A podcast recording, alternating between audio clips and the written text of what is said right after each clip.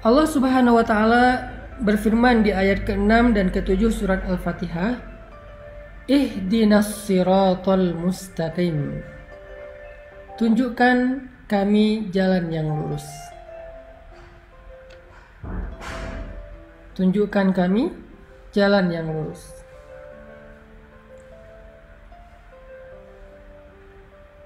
Saya menyampaikan di pertemuan sebelumnya bahwa surat Al-Fatihah itu adalah Ummul Quran.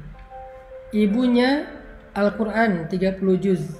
Sehingga apa yang ada di dalam Al-Quran dari Alif Lam Mim sampai surat An-Nas itu semuanya dikandung maknanya di dalam tujuh ayat surat Al-Fatihah. Semuanya dikandung di dalam tujuh ayat surat Al-Fatihah. Jadi dia tujuh ayat tetapi ada di dalam sekian ribu ayat Al-Quran. Makanya disebut dengan Ummul Quran atau disebut juga dengan As-Sab'ul Mathani, tujuh ayat yang diulang-ulang. Salah satu di antara makna tujuh ayat yang diulang-ulang selain diulang-ulang di dalam sholat juga berarti diulang-ulang penjelasannya, diulang-ulang pemaknaannya di dalam ayat-ayat yang lain di seluruh ayat Al-Quran. Ini ajaibnya surat Al-Fatihah. Makanya saya selalu bilang, siapa yang membaca surat Al-Fatihah, maka seperti membaca 30 juz Al-Quran. Keutamaannya kayak gitu. Termasuk ayat ke-6 ketika Allah berfirman, Ihdinas siratal mustaqim. Tunjukkan kami jalan yang lurus. Jadi di sini teman-teman kita berdoa agar Allah tunjukkan kita jalan yang lurus. Kita minta ya Allah beri kami petunjuk. Tunjukkan kami jalan yang lurus. Gimana caranya kami hidup? Gimana caranya kami uh, mengisi hari-hari kami? Gimana caranya kami bisa pulang kepadamu dalam keadaan selamat? Gimana caranya agar kami bisa sampai kepada Engkau? Gimana caranya agar kami tidak salah jalan? Tunjukkan kami jalan yang lurus. Apa pelajarannya di sini, teman-teman? Ketika kita meminta kepada Allah untuk ditunjukkan jalan yang lurus, di sini tuh ada sebuah pengakuan kalau kita nggak tahu jalan. Di sini tuh ada sebuah kesadaran self awareness kalau kita itu merasa bodoh, kalau kita tuh merasa nggak tahu apa-apa, Allah lebih tahu, Allah lebih berilmu, Allah lebih maha mengerti, Allah lebih uh, bijaksana. Kita tuh bodoh, awam, nggak tahu apa-apa. Di sini sebuah iktiraf, sebuah pengakuan. Sehingga kalau ada orang yang membaca ayat ihdinas siratal mustaqim, tetapi dia merasa lebih tahu daripada Allah, berarti dia belum membaca ihdinas siratal mustaqim. Apa pun bidang ilmu yang kita kuasai, kita itu bodoh, teman-teman. Apa pun keahlian kita, kita tuh awam. Jangan ketika kita diberikan sedikit ilmu oleh Allah, menjadi seorang saintis, menjadi seorang dokter ahli, menjadi seorang profesor, menjadi seorang konsultan dan seterusnya, kita merasa lebih tahu daripada Allah. Itu nggak ihdinas siratal mustaqim. Ketika kita menjadi seorang desainer, kita merasa lebih tahu fashion pakaian yang lebih baik daripada fashion style yang Allah udah jelaskan di dalam Al-Quran. Itu nggak ihdinas siratal mustaqim. Orang yang benar membaca ihdinas siratal mustaqim itu ketika dia baca ihdinas siratal mustaqim, Ya Allah tunjukkan kami jalan yang lurus. Pada saat yang sama dia ngerasa bodoh. Dia ngerasa nggak tahu apa-apa. Dia ngerasa nggak ngerti apa-apa dan dia jujur minta petunjuk dari Allah yang kalau Allah beri petunjuk dia akan ikuti. Itu baru benar membaca Al-Fatihah. Itu baru benar membaca ihdinas siratal mustaqim. Tapi kalau dia baca idinas siratal mustaqim, ya Allah tunjukkan saya jalan yang lurus. Lalu Allah tunjukkan jalannya tentang masalah finansial. Bisa jadi kita seorang konsultan finansial. Bisa jadi kita seorang uh, ahli ekonomi. Bisa jadi kita seorang bankir. Bisa jadi kita seorang apa misalnya trader uh, yang main saham dan seterusnya. Kita baca ihdinas siratal mustaqim lalu Allah tunjukkan petunjuk. Allah tunjukkan jalan yang benar dalam masalah finansial. Salah satunya adalah janganlah kamu makan dari hasil riba. Janganlah kamu mempraktekkan riba. Terus kita bilang, wah ini sistem sebetulnya sehat buat ekonomi kita. Sebetulnya sistem riba itu nggak murni bermasalah sih. Secara finansial tuh bagus asalkan kita bijak mengelolanya dan segala macam. Berarti kita belum membaca ihdinas siratal mustaqim. Berarti kita belum benar-benar menyadari kalau kita tuh bodoh Allah lebih tahu. Rabbi ana jahilun wa anta alimun Ya Rabbi, saya itu bodoh dan engkau maha tahu. Makanya saya bertanya kepadamu, makanya saya meminta kepadamu, ihdinas siratal mustaqim. Kalau kita bertanya kepada seseorang, terus kita membantah, kira-kira apa pendapat orang tentang itu? Berarti kita nggak bertanya, kita sok tahu, atau kita mengetes dia, atau kita keras kepala dan seterusnya. Makanya kalau kita baca idinas siratal mustaqim yang benar, hakut tilawah kita mulai dengan self awareness. Kita mulai dengan kesadaran tauiyah wa'yun nafs kesadaran diri. Kita mulai dengan iktiraf pengakuan bahwa kita bodoh, Allah Maha bijaksana, Allah Maha Tahu. Makanya kita minta kepada Allah. Makanya kita bertanya kepada Allah. Makanya kita memohon kepada Allah. Ihdinas siratal mustaqim. Ya Allah tunjukkan kami jalan yang lurus.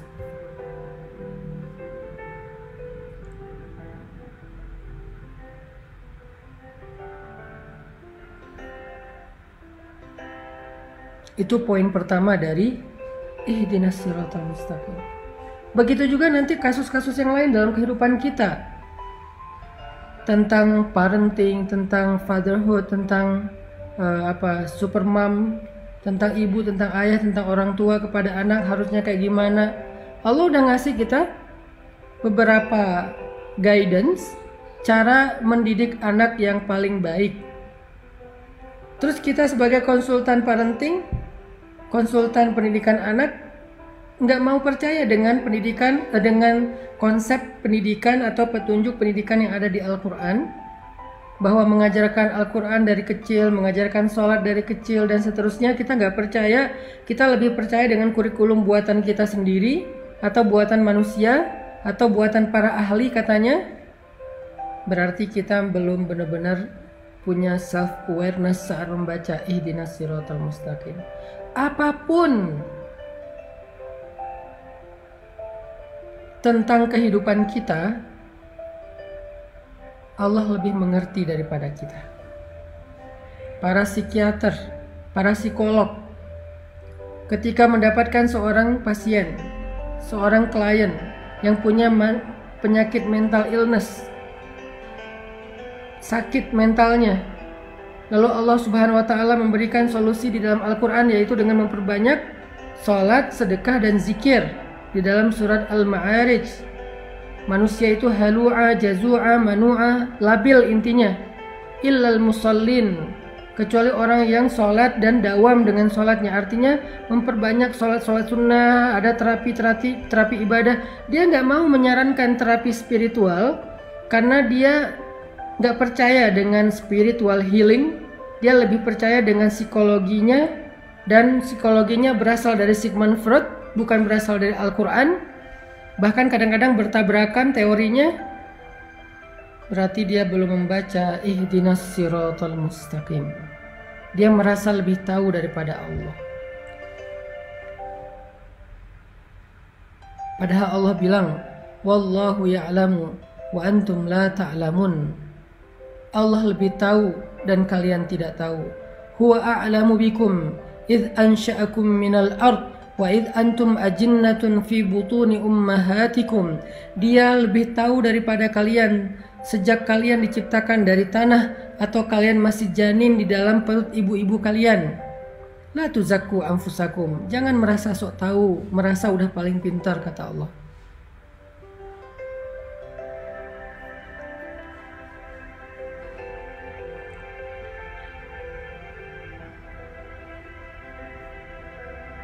Jadi poin inti dari ihdinas siratal mustaqim yang pertama adalah kita membaca kalimat doa ini, membaca ayat ini sambil membangun uh, al-wa'yul wa'yun nafs, membangun self awareness, kesadaran dalam diri kita. Kesadaran tentang apa? Nahnu juhala wallahu alimun kita ini jahil, kita ini bodoh, dan Allah itu maha tahu. Kita baca ayat ini, baca doa ini dengan sebuah iktiraf, dengan sebuah pengakuan, dengan sebuah uh, ya uh, keyakinan bahwa kita itu butuh Allah untuk menunjukkan jalan hidup kita. Sehingga nggak boleh kita lebih tahu dari, merasa lebih tahu dari Allah baik masalah pribadi kita dalam hidup maupun masalah keluarga atau masalah sosial, masalah bangsa, masalah politik, masalah ekonomi, masalah dagang, masalah sains, apa pun dari yang paling kecil sampai yang paling besar, kita merasa diri kita bodoh dan Allah itu yang maha tahu. Kita merasa diri kita itu awam dan Allah maha bijaksana. Sehingga kita meminta dengan sungguh-sungguh dan tulus ihdinas siratal mustaqim. Ya Allah, tunjukkan saya jalan yang lurus. Tunjukkan saya jalan untuk mendapatkan jodoh yang engkau ridhoi. Kata Allah, la taqrabuz zina, jangan pacaran. Kok la taqrabuz zina terjemahannya jangan pacaran? Ya, karena pacaran itu adalah langkah-langkah mendekati perzinaan. Mungkin nggak nikah menjadi perzinaan? Nggak mungkin karena nikah itu justru menutup pintu zina. Nikah menutup pintu zina. Karena orang yang melakukan hubungan suami istri setelah menikah nggak disebut berzina, disebut uh, dah malah di sisi Allah. Jadi menikah menutup pintu zina, sedangkan pacaran membuka pintu zina. Ada yang sampai masuk ke dalam jebakan syaitan itu dalam banget, jebakan syaitan itu jauh banget. Ada yang masuknya setengah, ada yang masuknya di depan. Pokoknya dia membuka pintu dosa besar. Sehingga Allah mengatakan la taqrabuz zina. Saya menerjemahkannya dalam bentuk tafsir, jangan pacaran. La takrabuz zina, jangan pacaran. Kita bilang enggak kok pacaran enggak gitu, enggak akan membuat kita uh, sejauh itu. Saya ngerti lah, saya insya Allah sanggup menjaga diri dan segala macam. Saya percaya kok sama anak saya, saya percaya kok sama pasangan saya dan segala macam. Siapa yang lebih tahu, kita atau Allah? Siapa yang lebih mengerti, kita atau Allah? Sehingga kita balikin lagi kepada surat Al-Fatihah. Ihdinas siratal mustaqim. Tunjukkan saya jalan yang lurus ya Allah. Kata Allah dalam urusan jodoh, la zina. Jangan dekati zina. Kalaupun itu menjadi jodohmu, maka kehilangan berkah. Nanti banyak masalah. Atau kalau kamu punya masalah, Allah nggak akan terlibat dan membantumu. Tapi kalau kamu meninggalkan pacaran, kemudian dapat jodoh ada masalah, Allah terlibat di dalam membantu masalah keluargamu. Allah pernah terlibat membantu Hafsah radhiyallahu anha ketika ada masalah dengan Nabi. Terlibat dalam membantu eh, Khawlah bintu Sa'labah ketika dia dizihar oleh suaminya ditalak dengan konsep zihar oleh suaminya di surat uh, al uh, ya al mujadilah Allah membantu Hafsah di surat at-talaq Allah membantu Sayyidah Aisyah di dalam surat at-tahrim dan banyak lagi ayat-ayat Allah terlibat membantu permasalahan rumah tangga Nabi dan para sahabat. Kenapa Nabi Allah sampai turun tangan dalam masalah rumah tangga? Karena mereka memulai rumah tangga itu dengan cara yang Allah ajarkan, dengan petunjuk yang Allah tunjukkan. Ihdinas siratal mustaqim. Tapi ketika dia memulai rumah tangga itu bukan dengan cara yang Allah ajarkan, bukan dengan petunjuk yang Allah turunkan, nanti ketika ada masalah, Allah nggak akan terlibat. Dan itu hak Allah. Kita nggak melibatkan Allah kok dari awal. Kenapa kita maksain Allah terlibat di tengah atau di akhir? Kan nggak fair dong.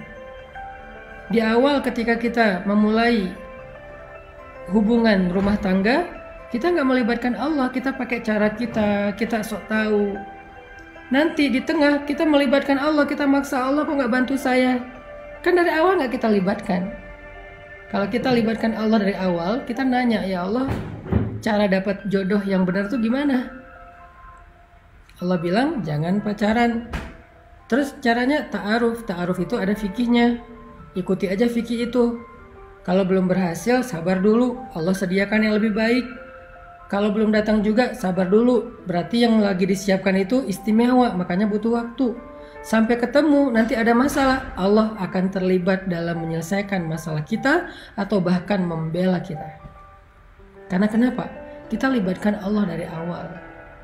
Gimana melibatkan Allah dari awal? Ngikutin petunjuk yang Allah sudah turunkan. Ihdinas siratal mustaqim.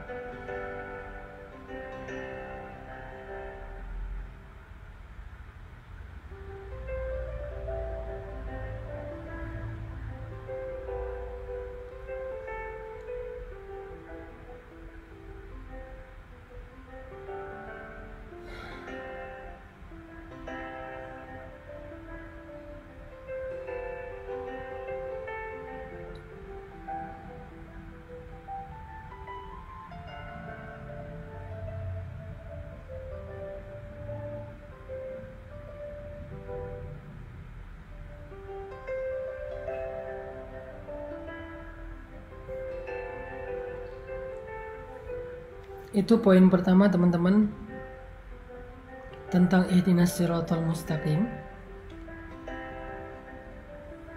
adalah itiraf dan wa'yun nafs. Ada pengakuan dan ada kesadaran diri.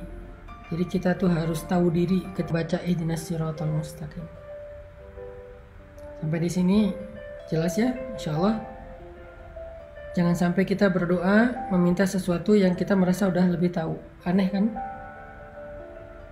Kita minta kepada seseorang, kita bertanya kepada seseorang sesuatu yang kita ngerasa udah lebih tahu. Ya aneh. Kalau kita bertanya kepada seseorang, kita harus yakin bahwa kita emang nggak tahu dan kita yakin orang itu lebih tahu dari kita makanya kita nanya. Kalau nggak disebut basa-basi atau ngetes. Gak mungkin kita baca ihdinas siratal mustaqim untuk ngetes Allah. Jangan sampai juga kita baca ihdinas siratal mustaqim sekedar basa-basi doang. Kalau kita basa-basi, Allah juga basa-basi. Kita minta petunjuk Allah, basa-basi, Allah kan tahu isi hati kita. Bahwa kita merasa lebih tahu dari Allah dan gak percaya dengan omongan Allah. Nanti Allah juga akan basa-basi loh sama kita. Basa-basi bantuin kita, basa-basi ngeijabah doa kita, basa-basi memperlakukan kita nauzubillah jangan basa-basi sama Allah. Jujur aja karena Allah lebih tahu isi hati kita. Pas kita berdoa ihdinas siratal mustaqim jujur aja di dalam hati kalau kita itu emang nggak tahu dan kita percaya Allah lebih tahu. Dan kita percaya nggak ada yang lebih tahu daripada Allah. Sehingga apa pun yang Allah akan tunjukkan kepada kita semua benar. Nggak ada yang salah karena kita yakin Allah lebih tahu dan ah, berarti benar. Apa yang Allah akan ngomong kepada kita benar. Ya Allah tunjukkan saya cara mencari rezeki yang halal. Allah bilang gini. Ya Allah tunjukkan saya cara berpakaian yang terhormat. Allah bilang gini, tutuplah auratmu, uh, julurkanlah jilbabmu, tundukkanlah pandanganmu, dan seterusnya. Itu benar. Ya Allah tunjukkan saya cara apa misalnya mendidik anak yang benar. Allah bilang begini, ajarkan dia sholat, jaga dia dari api neraka. Itu yang paling benar. Jadi ketika kita minta petunjuk Allah itu bukan cuman Ihdinas suratul mustaqim tanpa alasan, tanpa makna yang jelas, harus jelas.